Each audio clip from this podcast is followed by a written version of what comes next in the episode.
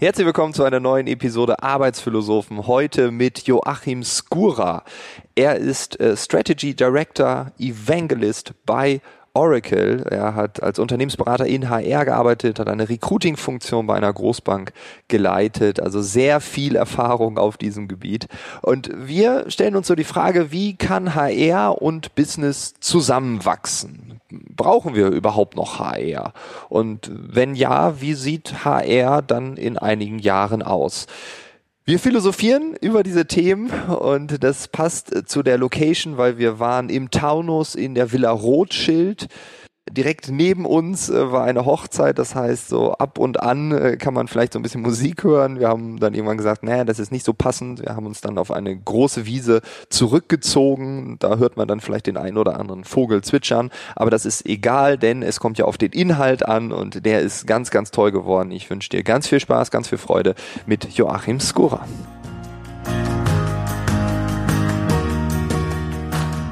Ich glaube, wir sind auf dem auf einem ganz interessanten Weg aktuell. Mhm. Ähm, dass wir HR schon langer Zeit jetzt andenken, dass, dass das der tolle strategische Partner sei, dass es so viel Impact auf den Einzelnen hat, auf die Organisation. In Realitas sehe und höre ich das nicht so viel. In Realitas sehe ich, dass wir uns extrem optimiert haben in den Betreuungsrelationen in HR, teilweise von 70, ein Personalbetreuer, 70, 80, 150 Menschen. Da kann keine individuelle Betreuung mehr erfolgen. Vieles in Shared Services ausgelagert, was, wie wir alle wissen, wie sich's anfühlt, auch nicht optimal ist. Ähm, und gleichzeitig in diesen, in diesen in diesem Korsett, was daraus entstanden ist, ist das trotzdem der Bedarf entstanden in verschiedenen Linienbereichen, äh, operativen Bereichen, eben ein, ein schnelleres, passgenaueres Recruiting zu haben oder ein, ein, ein treffenderes, impactvolleres, auf, das auf den einzelnen impactvolleres ähm, Ausbildungstraining und Development eben zu haben.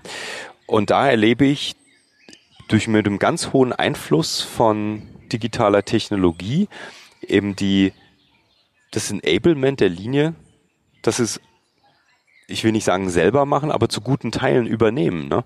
Und ein schönes Beispiel davon ist, äh, äh, die wir bei Oracle machen beispielsweise haben das Recruiting ausgelagert aus HR. Das ist eine eigene Abteilung, die okay. äh, an der Linie hängt und berichtet.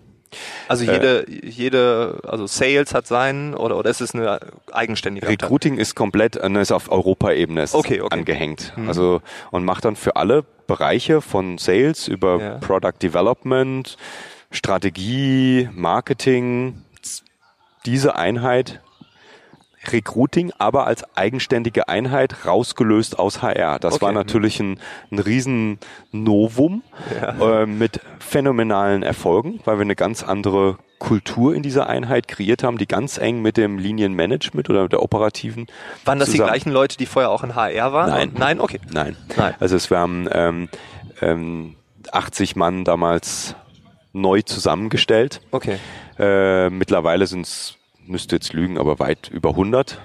Äh, wir besetzen aber damit wirklich über 99 Prozent aller Vakanzen, okay. die wir früher vielfach auch über externe Kanäle besetzt haben mit mhm. diesem eigenen Team. Ja, ja. Mit einer direkten Berichtslinie an die Europaführung. Okay, okay. Ja. Das ist, und das ist im Grunde dann damit ein, ja, der Teil ist dann zumindest bei uns, müssten wir ihn schon mal gedanklich wegnehmen. Äh, äh, es ging dann auch weiter, äh, dass, dass beispielsweise Training und Development von uns vielfach ähm, im, in den Vertriebseinheiten auf jeden Fall selbst durch Vertriebler oder ehemalige Vertriebler übernommen wird. Ist also auch nicht mehr direkt der Impact von HR da. Und wenn man jetzt mal ähm, das jetzt mal sozusagen weiterdenkt in, in noch ein paar andere Bereiche, dann ist die Frage vielleicht gar nicht so unberechtigt, wie du jetzt mal provokant natürlich okay, gestellt hast. Äh, ja. äh, was bleibt denn dann noch? Ja, was, was macht HR dann noch? HR hat eine ganz, ganz wichtige Kompetenz und, und die liegt im Zwischenmenschlichen. Und ich glaube, das ist etwas, äh, und wir sitzen ja nun mit, mit unserer Firma, mit Oracle, direkt an der Quelle von, von aller Technologie und auch von Artificial Intelligence. Und worauf ich raus will, ist, dass der, dass das Zwischenmenschliche und das Personenindividuelle etwas ist, was eine Maschine lange nicht, noch lange nicht ersetzen können wird. Mhm. Und ich glaube, das ist genau ähm, etwas, was aber gar nicht richtig spielen können in vielen Fällen, weil sie, weil sie einfach zu, zu gepflastert sind mit, mit ja, anderen Aktivitäten. Ja, genau, genau, genau. Ähm, da kannst du ja gar nicht mehr mit dem Einzelnen ähm, die, die, den Impuls auf den Einzelnen haben, den du gerne haben wolltest, um das Feuer zu entfachen und mal zu erkennen, was ein Einzelner wirklich kann, sondern wir machen eigentlich immer wieder dieselben Routinen und lassen die Leute in Karriereeinbahnstraßen drin und lassen ihn da nicht, lassen ihn da nicht ausbrechen, weil wir gar nicht die Zeit haben, uns mal so differenziert mit Menschen auseinanderzusetzen. Ähm, dass er vielleicht gegebenenfalls auch mal eine ganz andere Rolle einnehmen könnte. Wollte ich gerade sagen, also die nächste Frage ist dann, muss HR sich neu erfinden? In Teilen passiert das, glaube ich, gerade. Mhm. Oder vielleicht wird ihnen die Entscheidung, je nachdem, wie es läuft, wenn also noch mehr Dinge weggenommen werden oder so ein bisschen stärker an, an eine Operative gezogen werden, kann der Punkt kommen, dass man sagt, man geht den Weg auch konsequent zu Ende und spaltet es gegebenenfalls ab, wie wir es dann mal prototypisch gemacht haben, mit ja. Erfolg ja, ja. und nicht mit Misserfolg, also mit hohem Erfolg. Ja, also nicht war ein bisschen besser, sondern war richtig, so richtig gut. signifikant besser, also mit irrsinnigen Einsparungen mit, und, und gleichzeitig nicht nur ähm, vor allem auch mit, mit hohen Qualitätsgewinnen, ja. weil wir äh, ganz viele Komponenten rang, rangieren hier um ähm, empfehlungsbasiertes, äh, also People gute Leute kennen gute Leute und empfehlen ja, ja, die dann wieder. Also wir zapfen ganz systematisch permanent die Netzwerke von unseren eigenen Leuten an, im positiven Sinne, nach dem Motto, macht's dir Spaß hier zu sein? Fein. Dann wir suchen noch X, Y und Z dann sag das doch denen gegebenenfalls, die ja. du dafür kennst. Und das ist nicht ganz so trivial, das wirklich als Mechanismus zu etablieren. Aber wenn es dann mal rollt, erhöht es natürlich die, die, die Qualität gigantisch. Ungemein. Und du empfiehlst ja niemals äh, den Job, wenn du unglücklich bist. Das heißt, du weißt, also, ne, also der ist zufrieden und die, die empfehlen, also Zumindest mal ist der Sales Pitch, glaube ich, von, wenn, wenn du dich untereinander kennst, deutlich ehrlicher als ja, das, was genau. in vielen Bewerbungsgesprächen ja, passiert. Nein, deswegen, also es ist eine sehr, sehr ehrliche Nummer, weil, also ich kenne es von, von mir auch, ich, wenn ich eine Pizzeria richtig gut finde, dann quatsche ich die jedem auf. Also wenn jemand sagt, ich bin in Berlin, dann sage ich, okay, ich gebe dir den besten Asiaten, die beste äh, italienische Pizzeria, die beste italienische Pasta und dann will ich auch, dass du dahin gehst, weil ich es ehrlich meine. Und so ist es auch. Also jemand arbeitet bei euch und der, der es ehrlich meint, trägt das Ganze nach draußen. Die, die unzufrieden sind, wahrscheinlich nicht. Aber das ist egal, weil ihr wollt ja dieses Qualitative und dann ist auf der anderen Seite jemand, der sagt, ey, wenn du mir das ehrlich sagst, dann vertraue ich dir. Und das ist doch das, was in Bewerbungsgesprächen überhaupt nicht zu finden ist. Im Normalen. Das ist eine Stellenanzeige, die ist 20 Prozent mehr.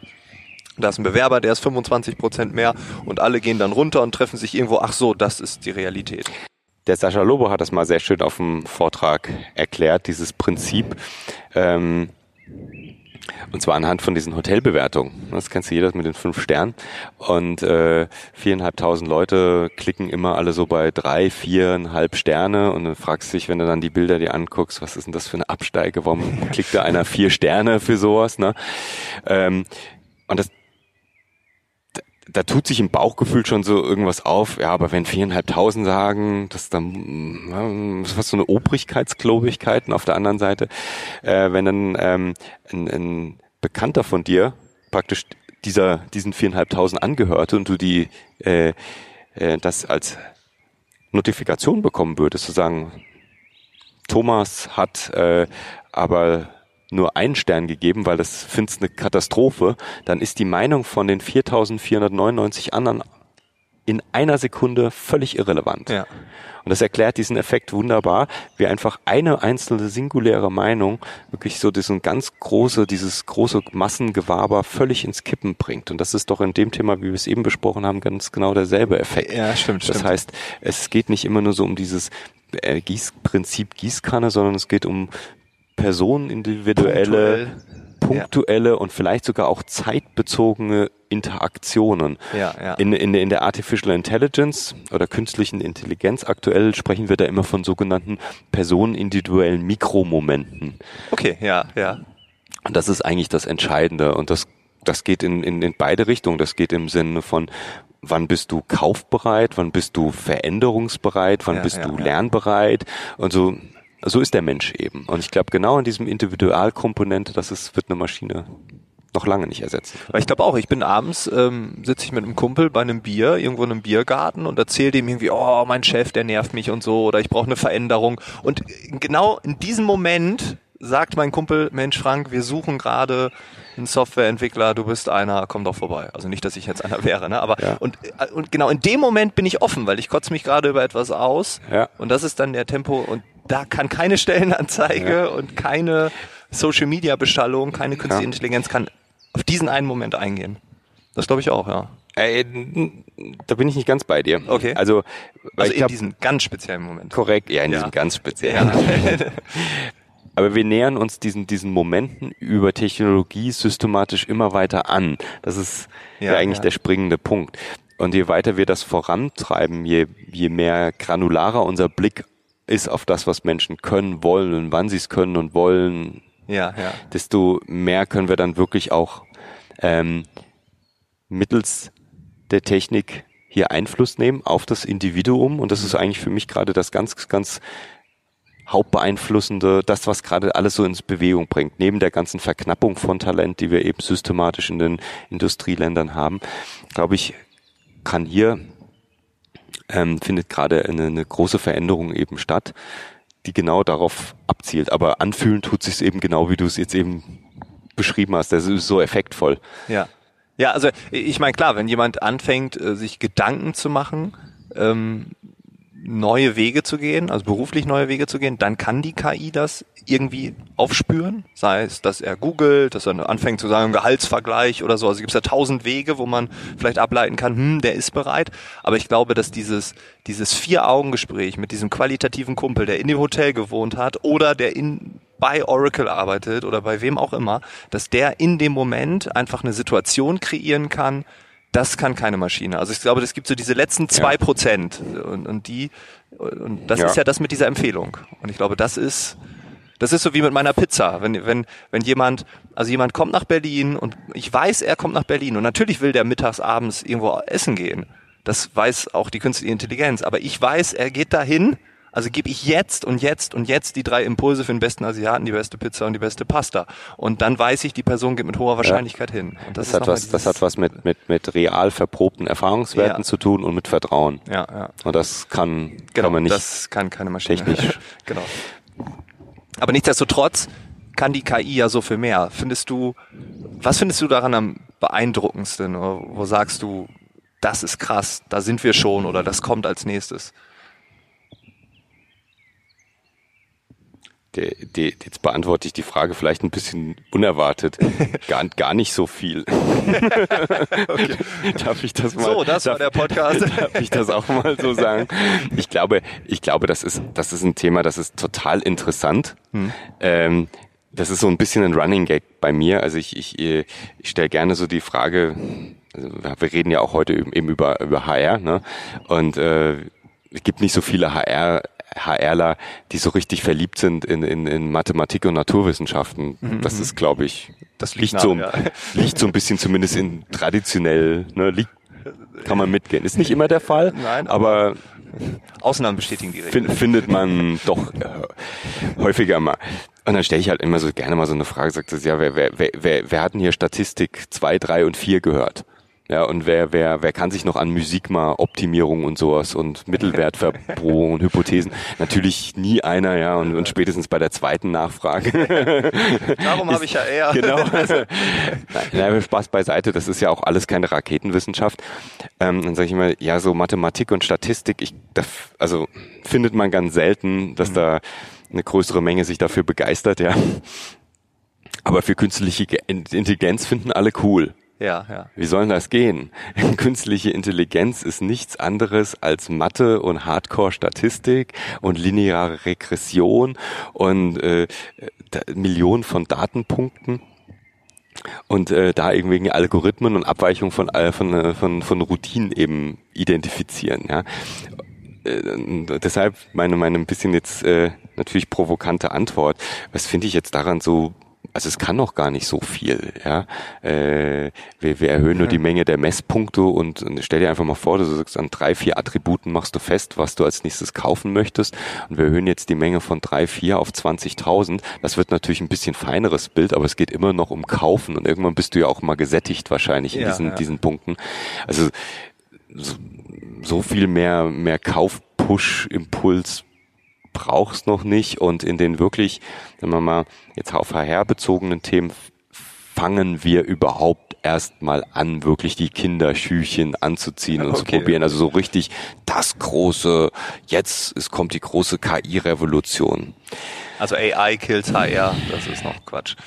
Das wird das ganz massiv beeinflussen, bin ich ja. ganz fest davon überzeugt, aber nicht nur KI und da finde ich, äh, lohnt sich mal der Blick hinter die Kulisse, sondern vor allem äh, im ersten Schritt erstmal Analytics und Advanced Analytics nenne ich das mhm. immer.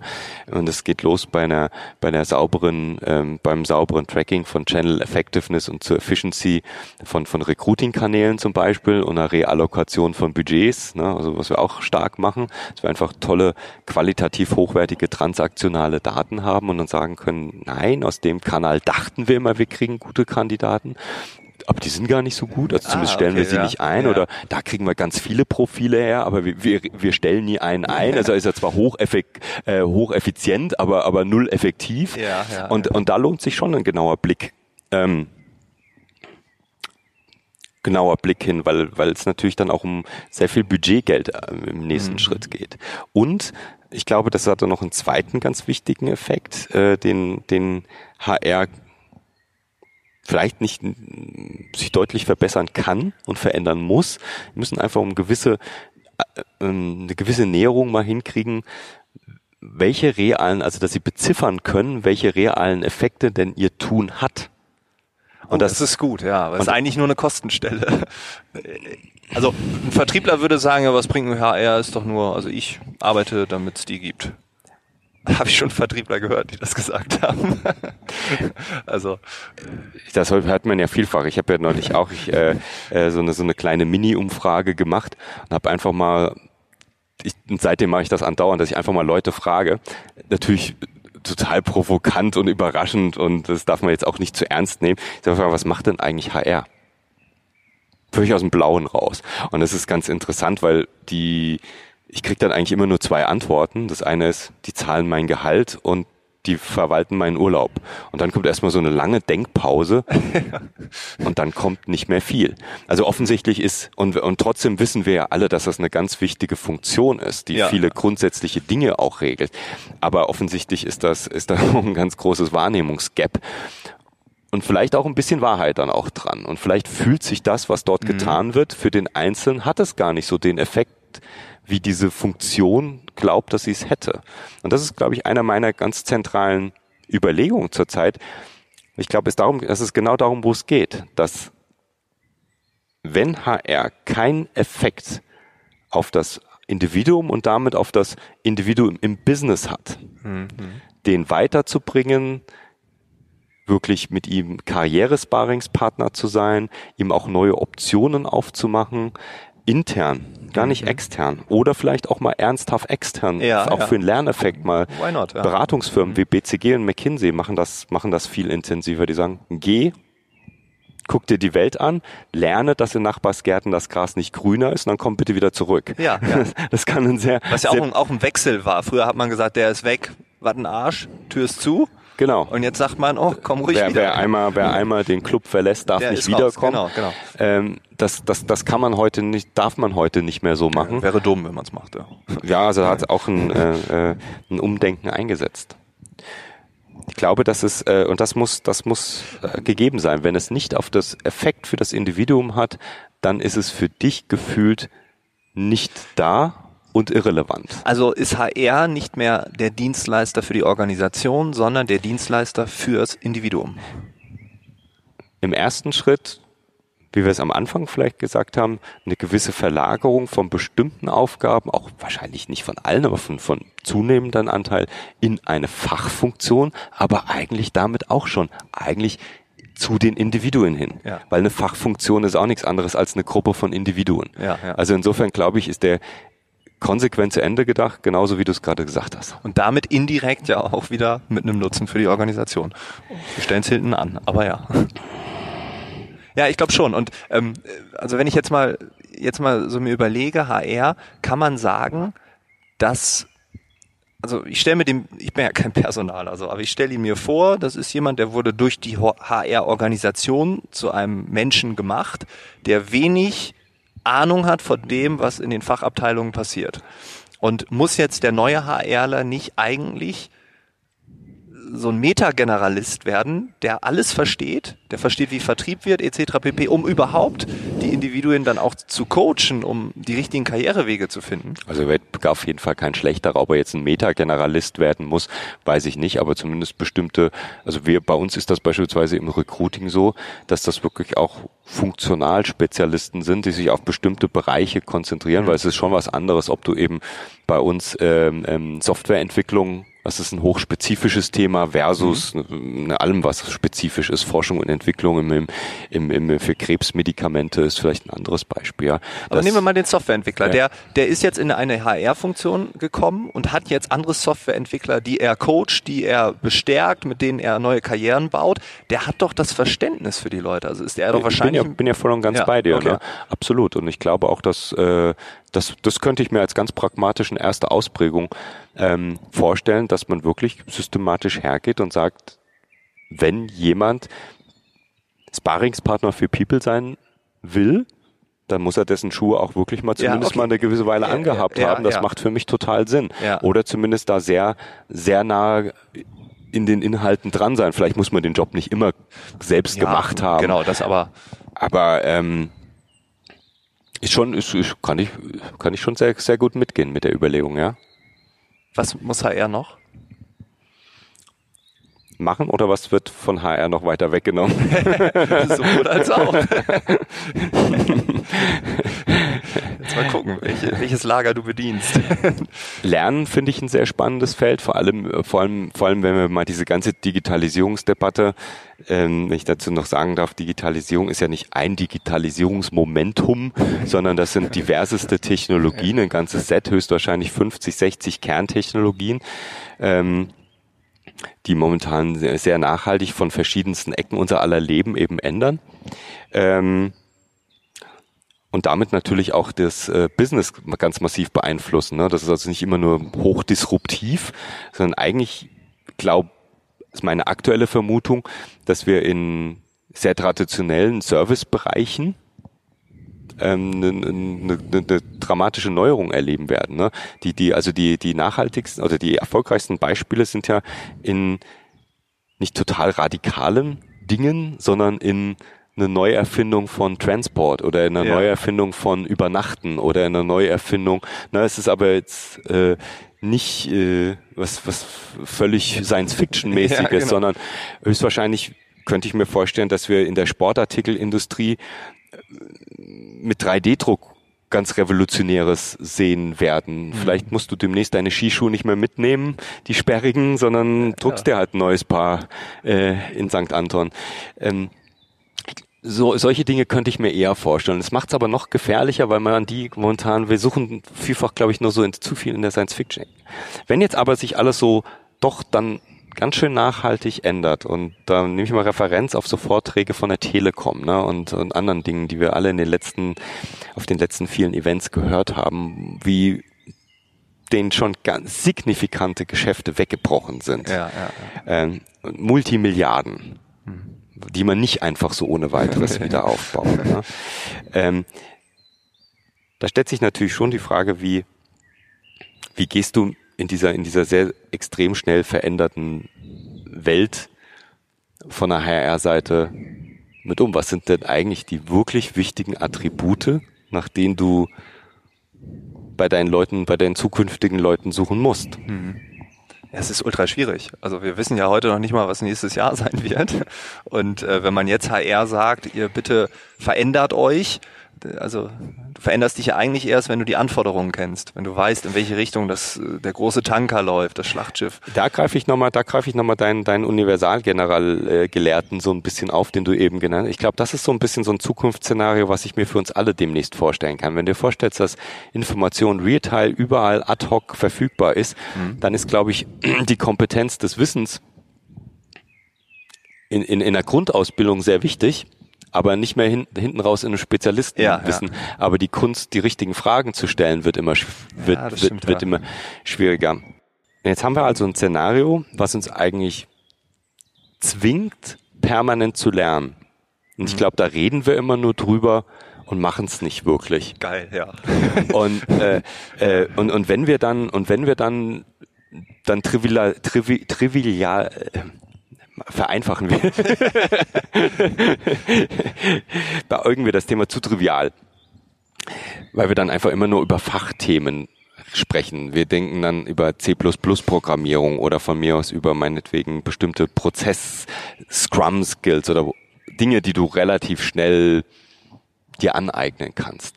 Aber das, was es hier braucht in dieser Fragenstellwelt, ist, glaube ich, deutlich komplexer.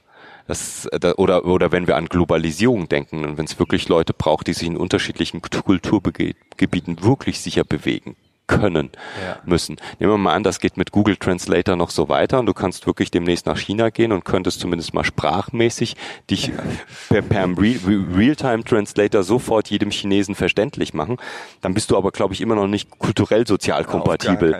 Und, ähm, äh, und das musst du ja, das musst du ja solche Dinge müssen wir dann viel weiter kultivieren. Wie machen wir das? Und ich glaube, all das wird extrem stark Technik-enabled sein. Ja, glaube ich auch. Über, über, äh, wir haben gestern ähm, mit, mit, mit ähm, einem Stand von Daimler haben die was ganz Tolles gezeigt, wie man so in Fertigungsstraßen äh, über Virtual Reality ähm, lernen kann, wie man ein Auto zusammenbaut. Habe ich selber ausprobiert. Das ist phänomenal. Nach, nach zwei Minuten bist du völlig in dieser Produktionsstraße. Also man könnte dich reinsetzen, du würdest nicht so viel vermasseln. Die Maschine würdest du nicht kaputt machen. Zumindest oder? würdest du mal den Ablauf schon mal kennen. Ja, okay. Und ich glaube, wenn du es dann real einen Tag machen würdest, ja, wärst du, du deutlich schneller ja. up to speed. Und so ist die Logik auch. auch. dahinter. Also es ist nicht einfach so Plug-Play, aber es ist eine gute, sehr, sehr gute Vorbereitung.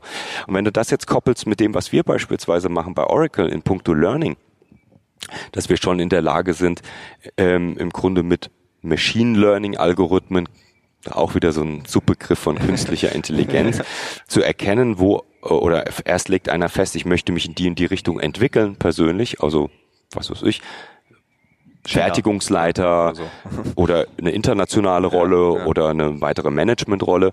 Und da kommen einfach bestimmte Facetten drin, die vielleicht noch nicht so gut ausgeprägt sind. Und dann können wir den praktisch personenindividuell, Stichwort Mikromoment wieder, den Videocontent pushen. Das können wir jetzt schon. Ja. Und wir können auch Video pushen, also nicht nur irgendwie einen Link oder sowas. Und sagen, guck dir doch das mal an.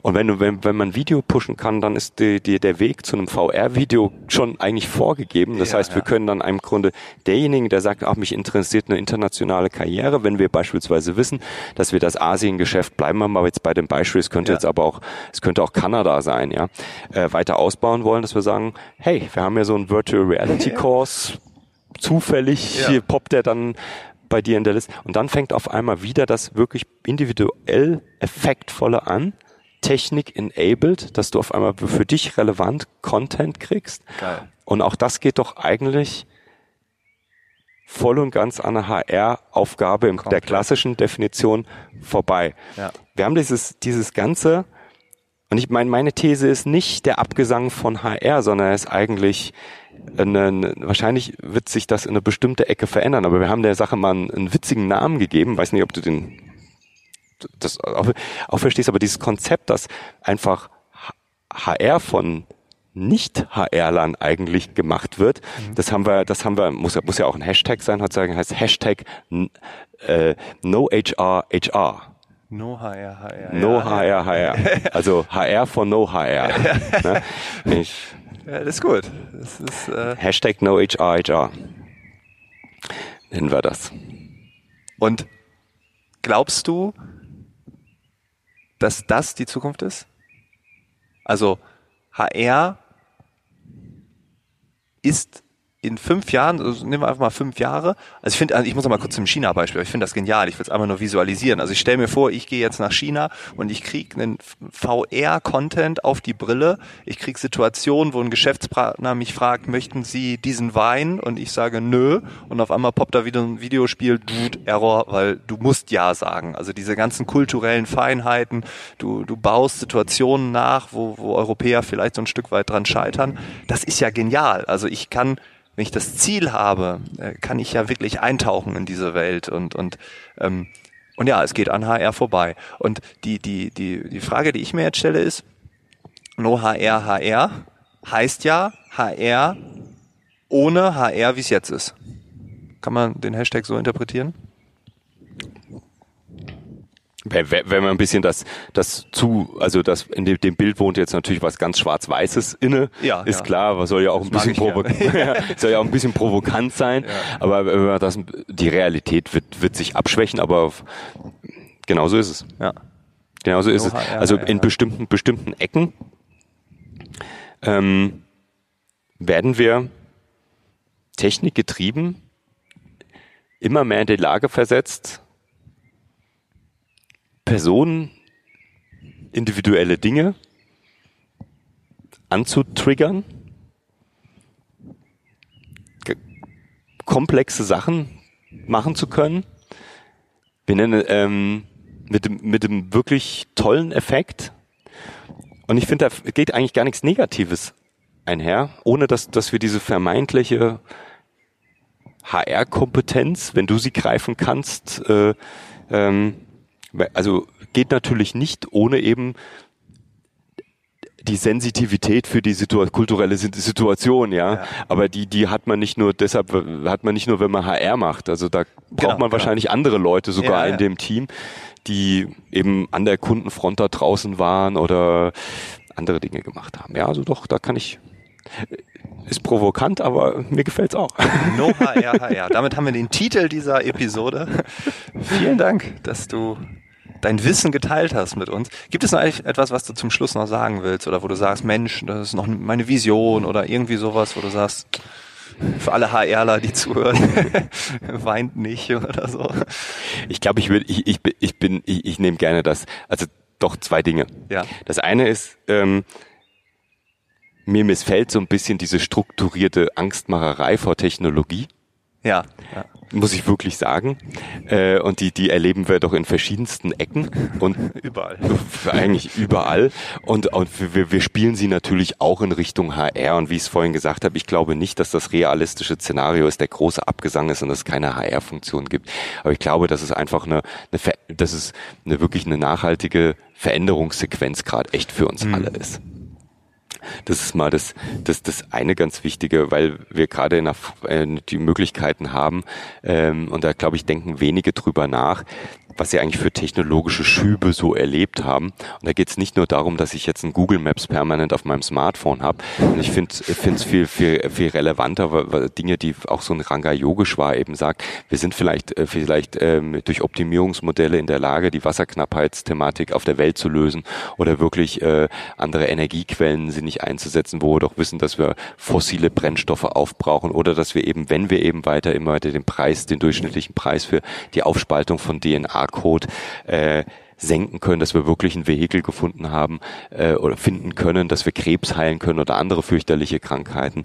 Und ich finde, das sollte man wirklich nicht aus dem Blick ver verlieren, was wir im, in einem positiven Sinne mit ja, eben ja. all diesem eben auch geschaffen haben, anstatt so eine triviale Angstmacherei zu betreiben. Statement eins.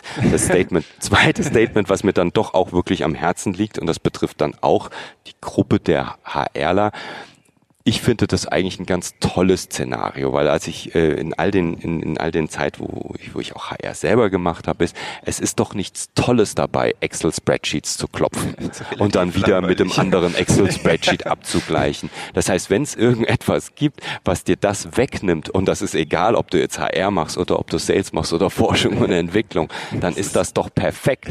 Also das ist doch eher erstmal eine große Bereicherung, wenn es etwas gibt, auch auch für den HR Skala, was uns in die Lage versetzt, als, schau mal, es, wir haben früher immer in pyramidalen Organisationen gedacht. Jetzt schneiden wir oben über Vorruhestandsregelungen doch eigentlich die Spitze immer weiter systematisch ab. Hm.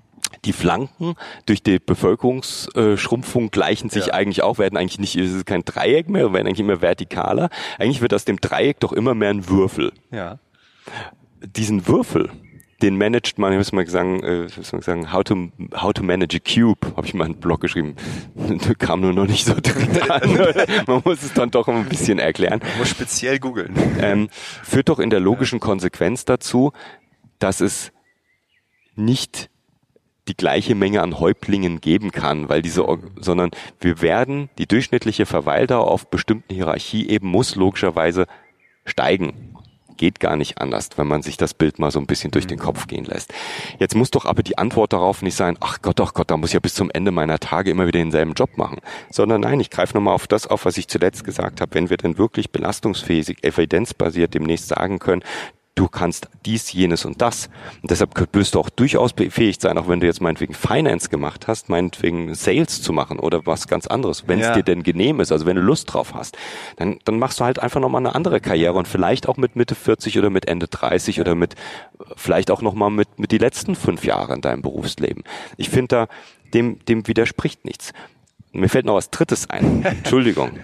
Was ist denn, was, wenn, wenn es, wenn wir doch heute in der Möglichkeit, wir die Möglichkeit haben, dass wir, dass wir international wirklich in Projektteams zusammenarbeiten können. Und für mich gelebte Tag, Tagesgeschäft ist, dass eben die asiatischen Kollegen halt logischerweise auch gerne Indien, ähm, eben die sind halt eben am Morgen zu erreichen mhm. und dann um, so, um, so um die Mittags-, Nachmittagszeit kommen dann die Amerikaner und je weiter Westküste es wird, das bedingt einfach schlicht und ergreifend die Struktur unseres Planets oder Sonnensystems, ja, werden die dann langsam wach und dann telefonierst du eher mit denen.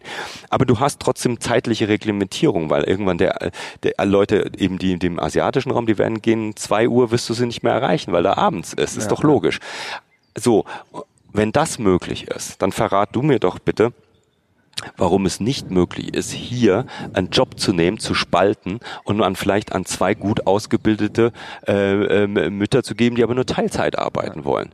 Wenn die eine nur halt sagt, nur weil die, nur weil wir jetzt nur Düsseldorf only sprechen oder Hamburg only, das ist doch völlig Schnuppe. Wenn die eine halt nur bis 14 Uhr da ist, dann ist das eben so. Das aber gelebte, aber wir verschließen uns damit, glaube ich, ein, ein, ein ein, ein, ein ganz wichtiges Potenzial. Oder generell glaube ich, dass wir, wenn wir, dass wir dadurch, dass wir die Leute immer wieder nur auf denselben Aufgaben lassen, uns auch wirklich deren deren Feuer irgendwie systematisch erlöschen. Darf ich das mal ein bisschen philosophisch ja, so sagen? Fall, ja. Das und ist genauso. Das wäre ja. eigentlich, das ist eigentlich, glaube ich, meine positive Vision, die damit einhergeht. Ich glaube, dass wir viel Werkzeug gerade im Gepäck kreieren, dass wir mehr wieder ein bisschen mehr Feuer erfahren können, die Leute vielleicht das mehr machen, äh, wo, wo, wo, äh, wo sich dann nicht mehr zum, zum Arbeiten tragen müssen, sondern wo sie dann wirklich für Dinge brennen und dann, dann brauchst du auch keine Incentives, also du brauchst natürlich schon noch eine, eine Incentivierung und ein ja. Gehalt, aber du brauchst,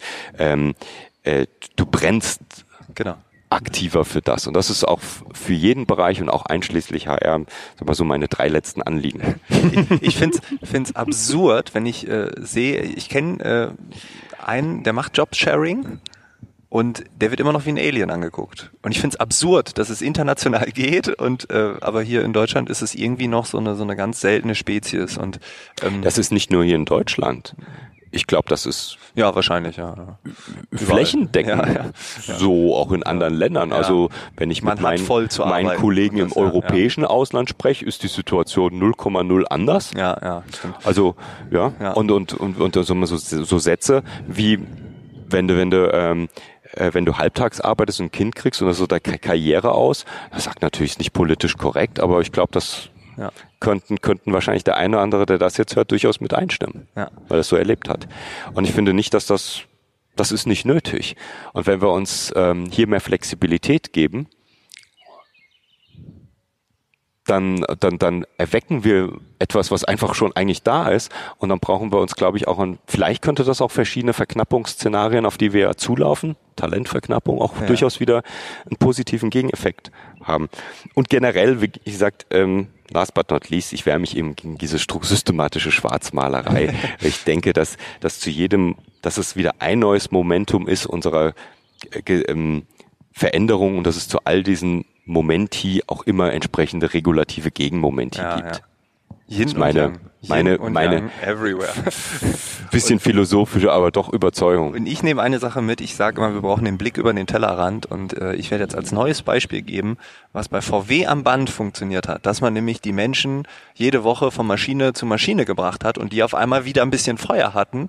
Warum nicht auch ein bisschen in der Verwaltung oder in äh, den normalen Bürokomplexen die Jobs hin und her schieben? Und der Controller darf Vertrieb machen der Vertriebler darf mal in die Informatikabteilung. Dann sind alle erstmal überfordert. Wir haben eine neue Burnout-Gesellschaft. Jetzt kommt meine Schwarzmalervision. Nein, nee, jetzt spinne ich gar ein bisschen rum. Aber das, ich finde das toll. Also wirklich dieses Feuer entfachen und ich glaube, Routine killt Energie. Und wenn wir zu viel Routine haben, dann, ja, Zumindest wenn du den Leuten die Option die dürfen bietest. frei entscheiden. Und wenn sie, und wenn sie, wenn sie nicht wollen, dann, dann hatten sie aber wenigstens mal die Option. genau, die Chance Und vielleicht, vielleicht kann man vorstellen, du hast mir doch erzählt, dass du den ganzen Globus schon bereist hast und dann auch eine gewisse Sättigung sich eingestellt hat. Fall, ja. Und ich glaube, so wird es auch dort sein. Aber du hast dann mit mehr Überzeugung, machst du auf einmal das, weil du vielleicht dann einfach sagst, ich glaube, ich kann das ganz gut und Ja. mir geht das leicht von der Hand und ich mache das, weil ich vielleicht einfach so bin und alles ist gut. Und das ist doch ein sehr schönes Bild eigentlich. Auf jeden Fall, ja. Mit diesem Bild schließen wir. Vielen, Danke. vielen Dank, dass du da warst. Danke dir. Und, äh, live von der Villa Rothschild Im Taunus, im Taunus, Königstein. Königstein. Wunderschön. Das war das Gespräch mit Joachim Skura. Wenn du mehr über ihn erfahren möchtest, wenn du dich mit ihm connecten möchtest, dann schau einfach in die Shownotes rein. Dort ist sein Profil verlinkt. Ich bin mir sicher, er freut sich über jede Nachricht. Und äh, ja, wenn du selber etwas zu diesem Thema zu sagen hast, dann schreib mir gerne eine E-Mail. In den letzten Wochen sind extrem viele Gesprächspartner vorgeschlagen worden. Die ersten ähm, ja, Termine stehen im Kalender. Und äh, ja, vielleicht hast du selber was zu sagen. Vielleicht kennst du jemanden, der was zu diesen Themen zu sagen hat. Schreib mir gerne eine E-Mail. Ich bin auf LinkedIn, bei Twitter, überall zu finden. Jetzt bin ich gerade in Neapel. Ich äh, werde jetzt die Wohnung verlassen, wie jeden Abend eine Pizza essen. Ich wünsche dir eine tolle Zeit. Bleib gesund und bis bald. Ciao, ciao.